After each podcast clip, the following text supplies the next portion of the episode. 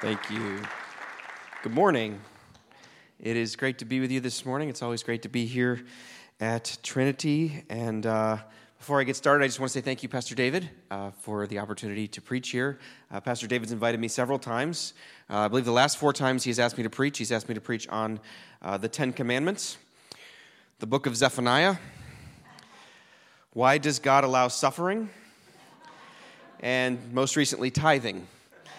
Uh, and so I was beginning to think for a while that you only invited me uh, to preach when you got to a, a, message in your series that you did not want to preach. So um, thank you for giving me this topic today, this uh, scripture today. It has restored my faith in you.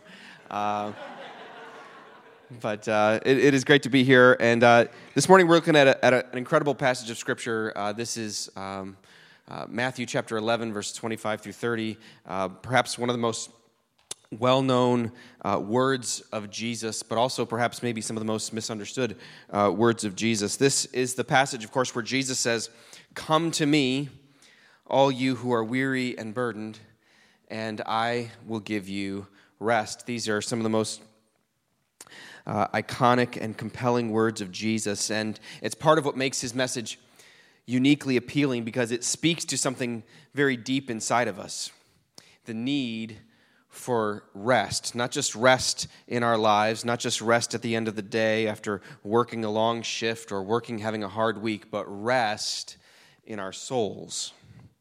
And Jesus is extending this invitation to the weary and burdened, and he is offering rest. And, and it's, it's compelling to us because I think we've all, we've all felt weary and burdened at times in our lives, haven't we?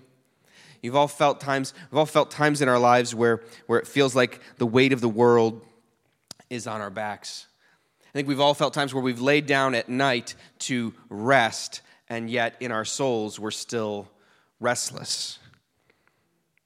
We can feel beaten down by the demands of life, by uh, the demands of those we're responsible for, by those we're responsible to, and even our perception of the demands of God and His demands on our lives. And I think restlessness of the soul is a universal human condition.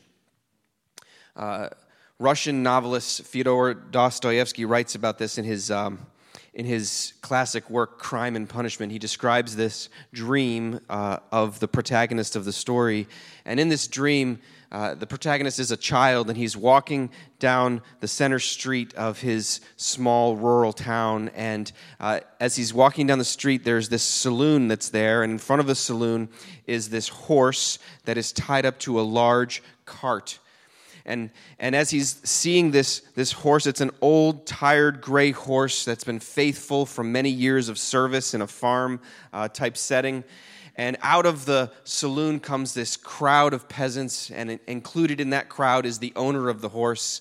And the owner of the horse uh, encourages all of his friends who are drunken and coming out of the saloon to pile into the back of this large wooden cart, making it heavy and almost impossible for this horse to carry. And the owner then, of course, starts yelling at the horse and begins to whip the horse, and the horse struggles under the weight of this oppressive load that is behind him, and he is pulling and struggling and trying to gain traction and trying to get this cart moving. But despite all of his best efforts, the weight is too much, and he cannot move forward and the crowd is jeering and the people are chanting and the owner of the horse continues to beat down on this horse and beat it down and beat it down until finally this horse collapses to its knees and dies.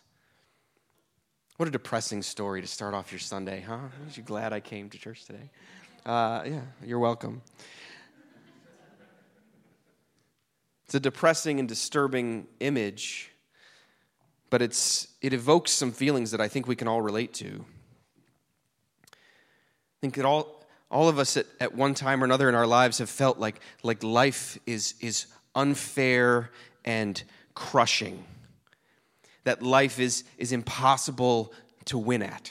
I think we've all felt the crushing uh, weight of the demands of life, the weight of broken relationships and unfulfilled dreams and ideals and hopes.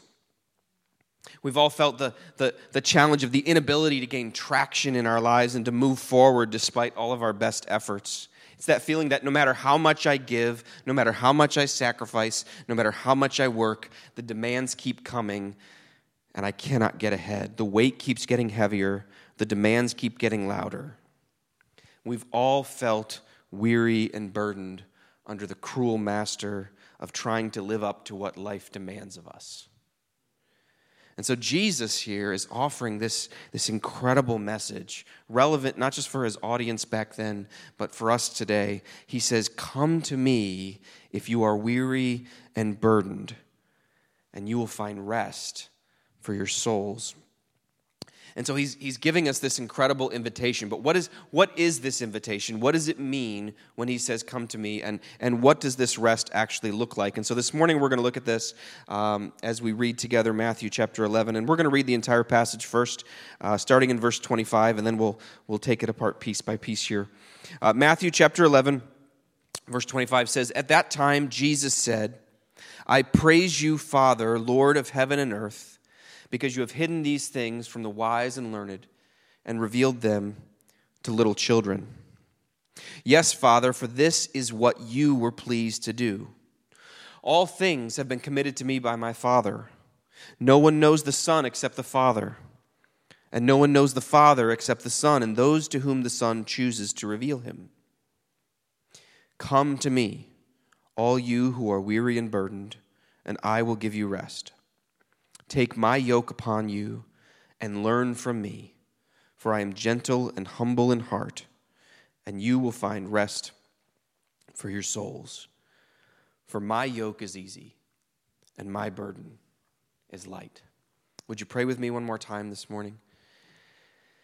Heavenly Father, today we thank you for this incredible invitation from Jesus. This invitation that says, Come to me. And so, Father, today I pray that you would teach us what it means to come to you, what it means to allow us to take your yoke upon us, and what it means to walk with you and to find rest. God, I pray today that you would give us the humility of heart and the childlike faith that it takes to allow you to truly be our Savior. God, we thank you that as we do that, you provide for us rest that we can never achieve on our own. So open our hearts today to what you want to speak to us. In Jesus' name. In Jesus' name. The first thing I'd like you to notice in this passage this morning is the receiver of the invitation. The receiver of the invitation. See, Jesus, he starts by, by praying this prayer, and he prays it out loud in front of his audience, but he's, he's talking to God the Father, and he says, Father, I thank you that you have hidden these things from the wise and learned, and you've revealed them to little children. Well, what's Jesus talking about here, and who is he talking about? Well, first of all, the what that he's talking about, uh, when he says these things that have been hidden, he's talking about himself. He's talking about the revelation of himself as the Son of God. And this is a truth that uh, the wise and uh, educated religious leaders and scholars of the day should have been able to recognize. In fact, at this particular point in history, the entire Jewish nation had been expecting and looking for their promised Savior. They were looking for their Messiah. They knew their Messiah was coming, and they were looking for him. And all of the great educated and religious minds of the Jewish people had been studying and preparing for this very moment. And yet, when Jesus comes on the scene, they miss it. And not only do they miss it, even after Jesus comes and he presents himself as who he is, and he shows them who he is by the miracles that he performs, they refuse to accept it. And they ultimately press for his crucifixion. All of these wise, educated, superior, spiritual religious leaders completely missed identifying Jesus for who he really was. But not everybody missed who Jesus was, did they? There were some who recognized Jesus. There were some who welcomed his message and accepted his statements about himself. Who were they? Well, it was not the spiritual elites. It was not the wise and the educated. It was not the scholar. It was the poor, it was the commoner, It was the sinner. It was the despised tax collector. It was the woman with, of ill repute. It was the unschooled fisherman. It was not people that the world saw as wise and educated and learned and, and the ones who should have known from studying the scriptures, understanding who Jesus was. It was the everyday, down to earth person. It was little children. And Jesus calls out this reality and he thanks, he thanks the Father for it. He says, You have hidden these things from the wise and learned, and you've revealed them to little children. And Jesus Jesus is teaching us something incredibly important about the kingdom of heaven here and, and, and his saving work. And he's saying this He's saying the kingdom of heaven can only be received by the humble and the childlike. Let me say that again. The saving work of Jesus can only be received by the humble and the childlike. The proud, the self righteous, the self sufficient do not have the capacity to receive it. The more self sufficient you are, the less you have the ability to receive God's message.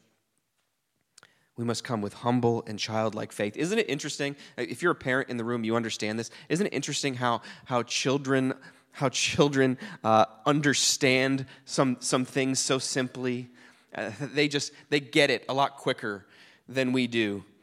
Um, I, I remember uh, a year or two ago, um, our vacuum cleaner broke for the 100th time.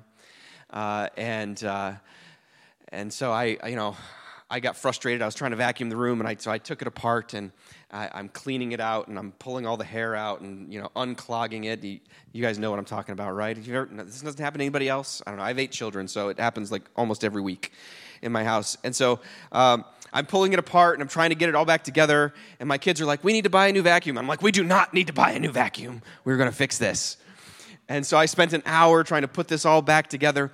And for, for some reason, I could not get it to work. And I could not get it to work. And I was so frustrated and I was so angry. And I remember my daughter, Truly, who's four years old at the time, she, she goes to my wife and she says, Mommy, we're supposed to pray and trust God when we're in trouble. But daddy's not doing that. she gets it. She gets it. And little children get it there is a there is something about humble and childlike faith that unlocks our access to the work of God in our lives.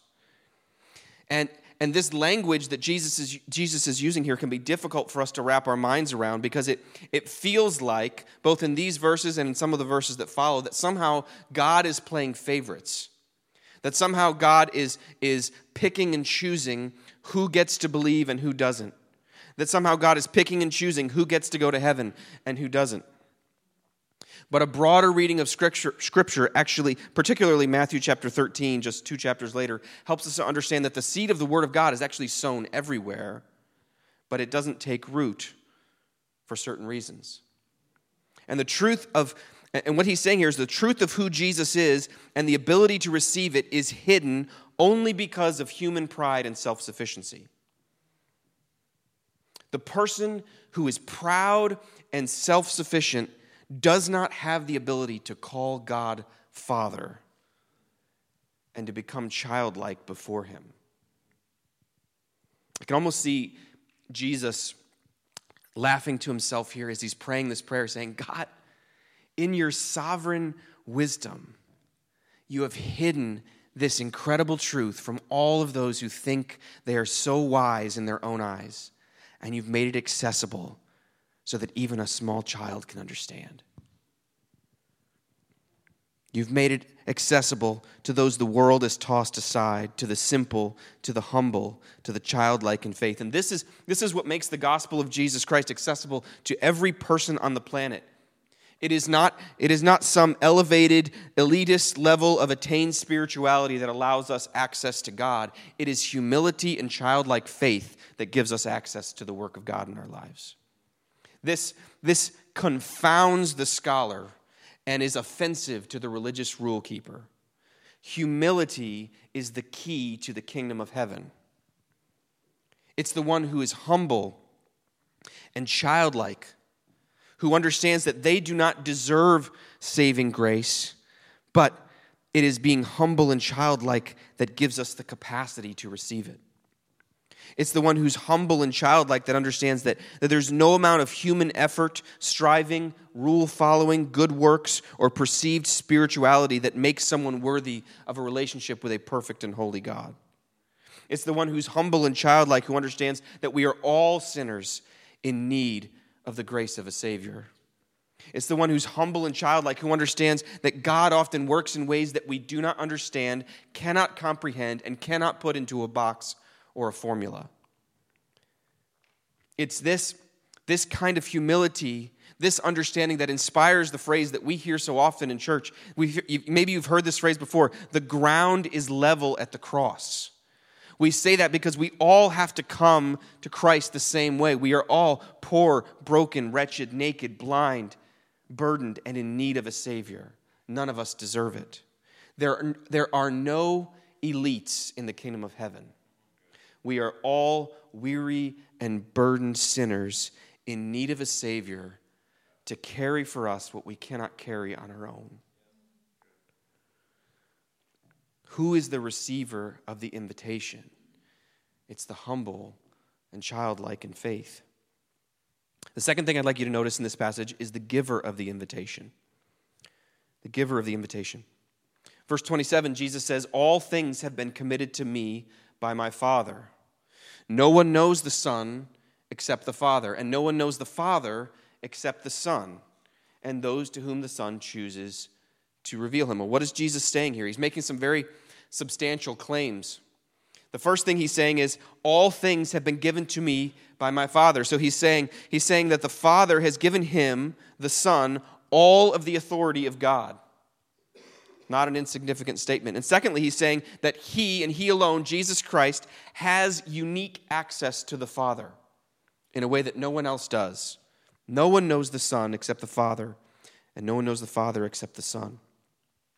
And thirdly, he's saying that he and he alone, Jesus Christ, has the power to give someone access to the Father. No one knows the Father except the Son, and those to whom the Son chooses to reveal him. So, in summary, what's Jesus saying? Jesus is saying that he alone knows the Father, has the power of the Father, and has the power to reveal the Father. Jesus alone. And so, the statement he's making here is one of exclusivity.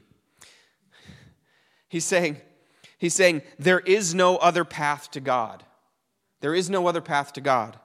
There is no other way to heaven. There is no other vehicle by which to attain true and lasting fulfillment in life. There is no amount of personal determinism that can subvert the exclusive path to the Father through Jesus Christ. It's this, it's this same concept that the Apostle John echoes in Jesus' words in John chapter 14, verse 6, when he says, I am the way, the truth, and the life. No one comes to the Father except through me. One commentator writes about this passage in particular, saying that this, this statement of Jesus is a fatal stab wound in the heart of self autonomy. We cannot, by our own determination or merit, earn or deserve the favor of God, eternal life, or heaven, or any sort of relationship with Him apart from Jesus Christ. Again, this verse can appear as if God is playing favorites, that only those who Jesus chooses can accept him. But again, to simplify the text to that interpretation is to diminish what Jesus says earlier and what he will say in the next verses.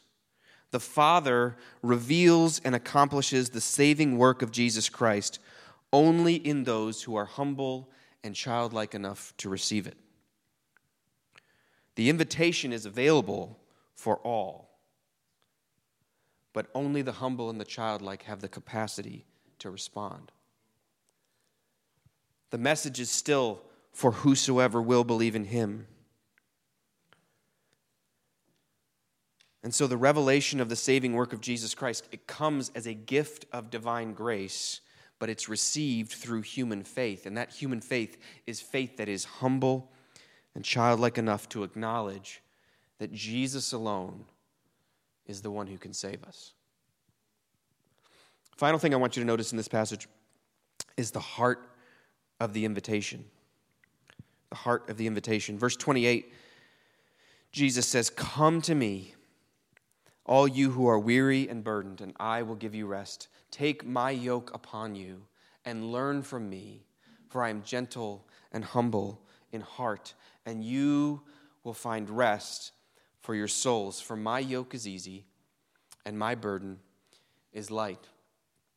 And so now we get here to the heart of the message. Jesus says, Come to me. Come to me. Exclusively to Him. Come to me. If you are weary and burdened from trying to live this life on your own strength, if you are trying to please God by your own merit or self sufficiency, but keep falling short, come to me. If you're trying to gain elevated status by your own wisdom or efforts, but are not coming to grips with the reality, or, but are coming to grips with the, with, the, with the reality that it's not enough, come to me. See, Jesus is confronting two, two uh, popular but incorrect uh, forms of spirituality in this moment, at the very least, two, two. On the one hand, there were individuals who were saying the way to God is to keep all of the rules, follow the law, do everything right, make God happy. This will elevate you in your spirituality and make you worthy of God. And Jesus is not saying that.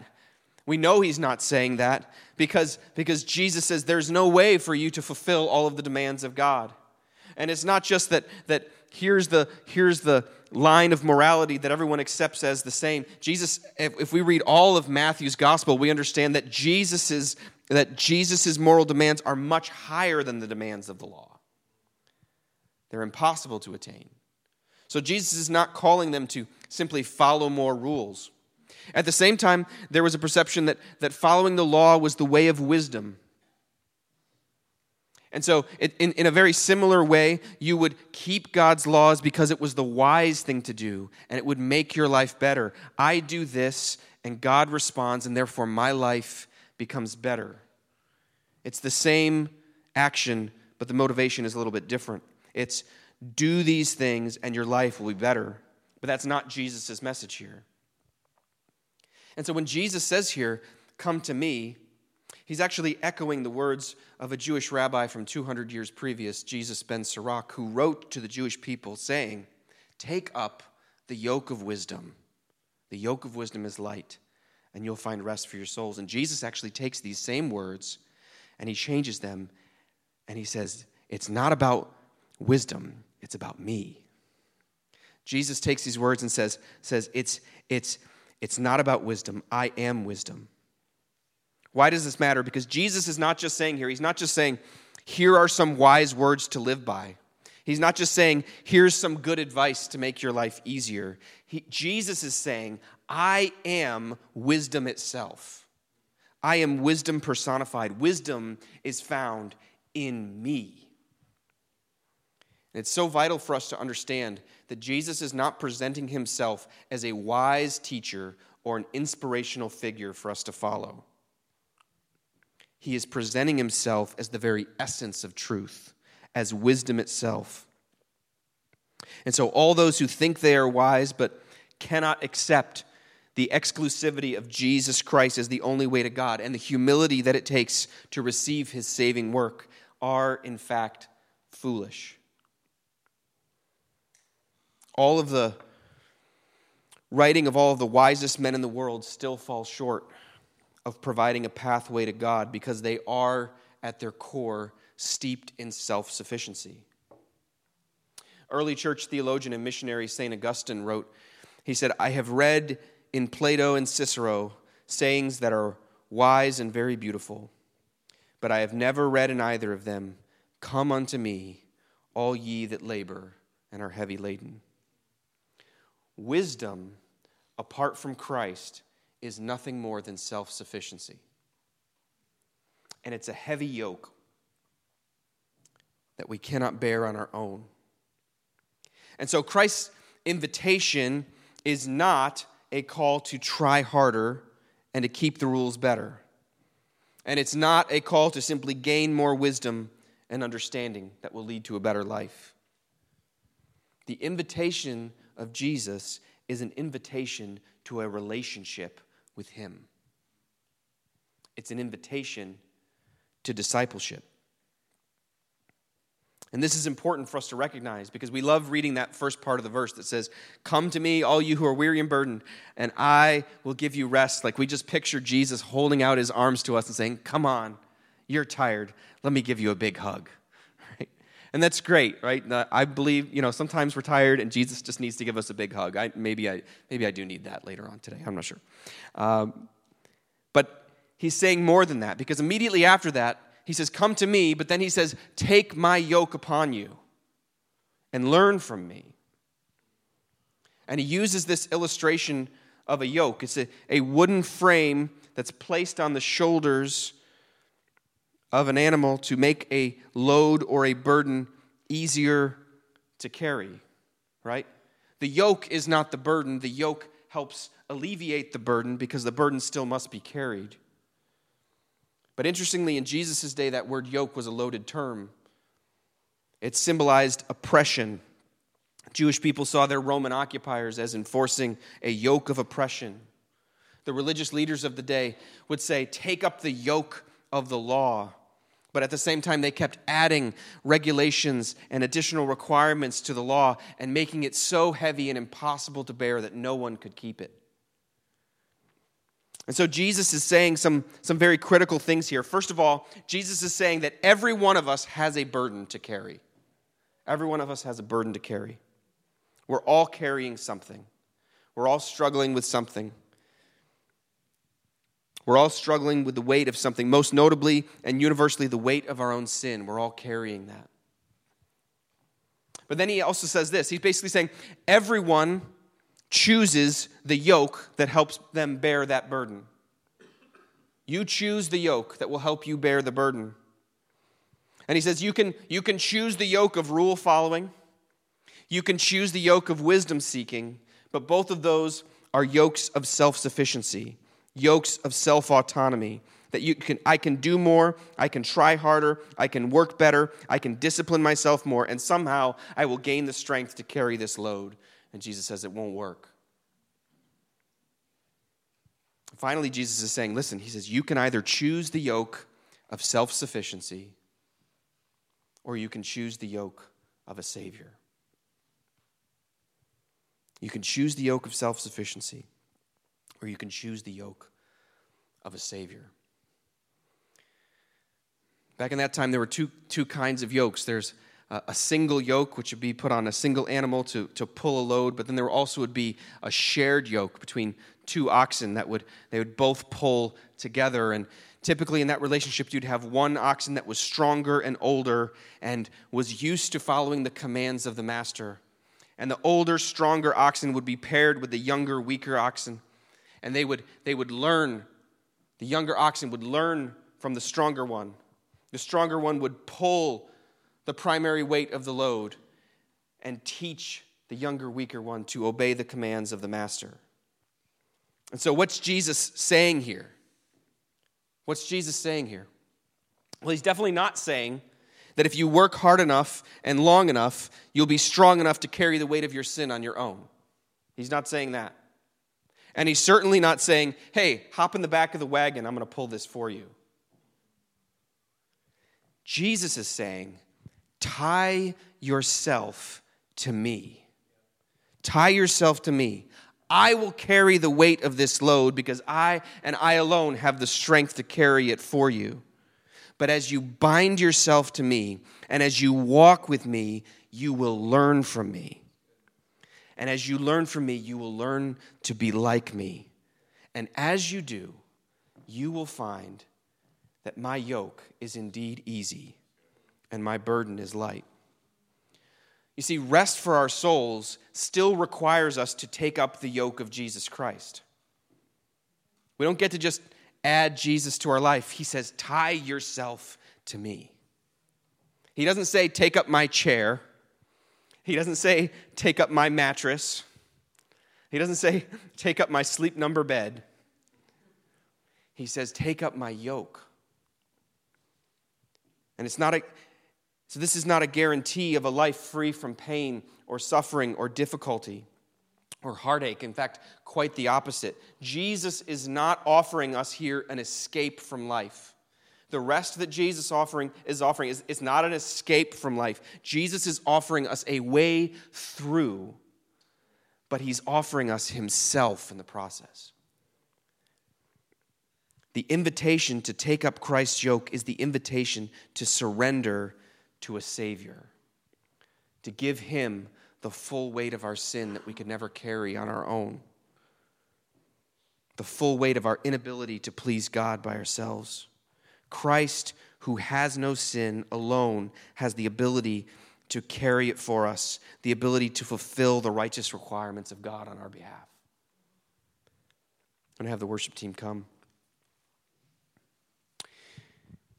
When I was eight or nine years old, uh, my dad took my older sister, me, and uh, my younger brother on a trip to the Adirondacks. And uh, we were going to hike a mountain together. And uh, I remember this trip specifically because it was just the four of us. And uh, I, have, I have five brothers and sisters, but it was just my older sister, my younger brother, and, and me, and, and with my dad. And we are going on this trip. And uh, my older sister was about 10 or 11 years old. My younger brother was about five or six. And I remember my dad being worried that my younger brother was not going to be able to make it up this mountain. Uh, it was steep in some parts. There were some rocks to get up and over. There were some muddy parts where it was just, it's just difficult to navigate. And so my dad, in preparation for this, brought a rope with him, thinking that maybe we'll need the rope to help, you know, pull up my younger brother from time to time. Well, as it turns out, my younger brother was completely fine. Uh, he had a lot of energy and uh, youthful exuberant, uh, ex- exuberation. He just, you know, shot right up the mountain, did a great job. And, and I was right with him. We were together. We, we loved it. We thought it was the easiest thing in the world. My older sister, on the other hand, did not do so well. Uh, she was not as coordinated, not as athletic, and she did not really prepare well for this trip. She was wearing these really flat soled shoes that just made her slip and slide all over the place, and she could not get any traction as she's trying to get up this mountain. It was a several mile hike. And I remember finally at one point, my dad says, Okay, even though he was planning to use this rope for my younger brother, he takes this rope out of his bag and he ties one end of it around the waist of my sister and he ties the other end of the rope around his waist. And for the next two miles, my dad dragged my 10 year old sister up the mountain. And I will never forget that. We've not let her forget that for the rest of her life. Um, but as I think about that, it makes me think you know what? This is what Jesus does for us. This is what Jesus does for us when we tie ourselves to Him. He is the one who bears the weight. He's the one who knows the way. He, he's the one who helps us get to the end and to gain the victory that we could never gain on our own.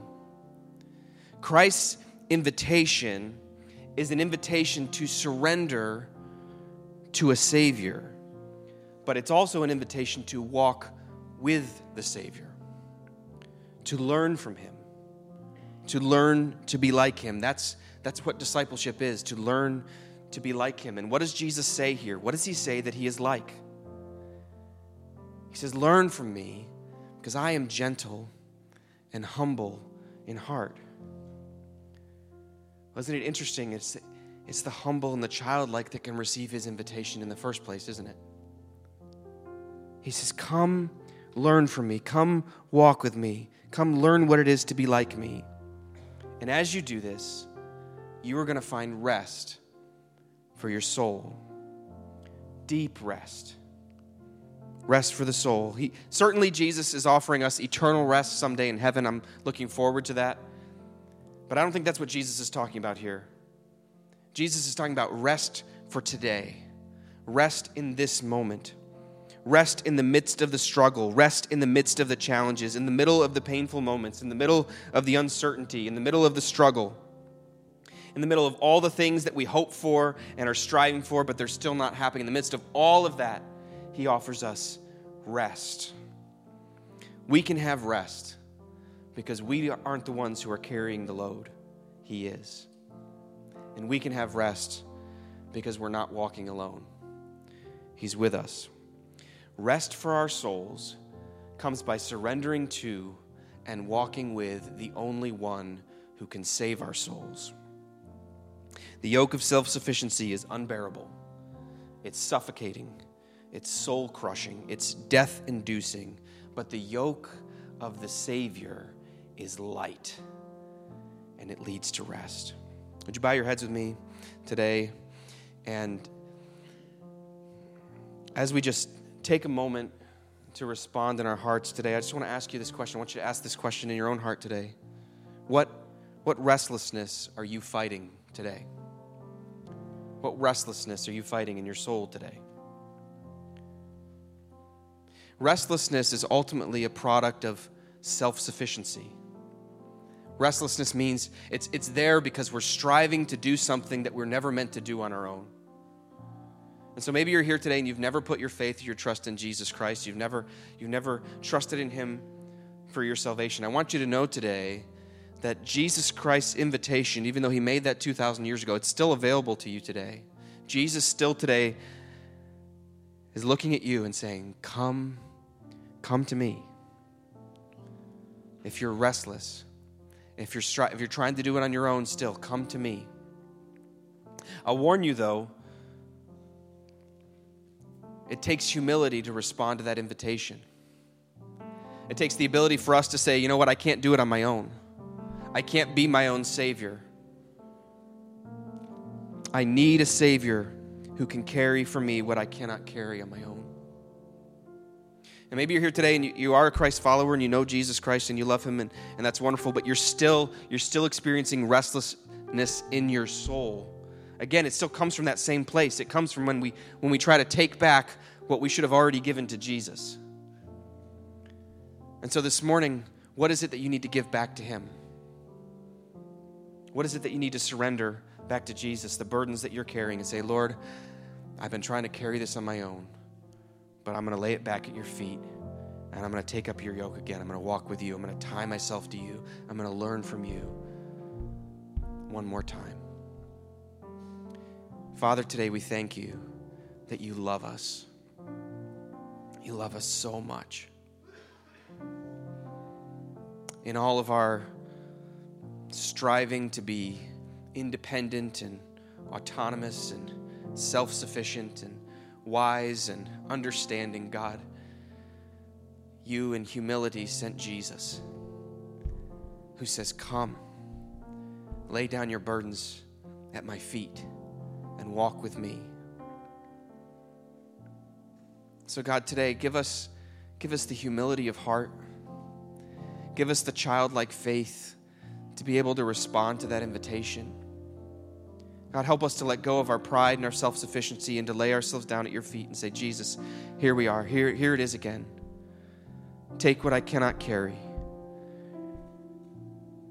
Let me tie myself to you and let's walk through this life together.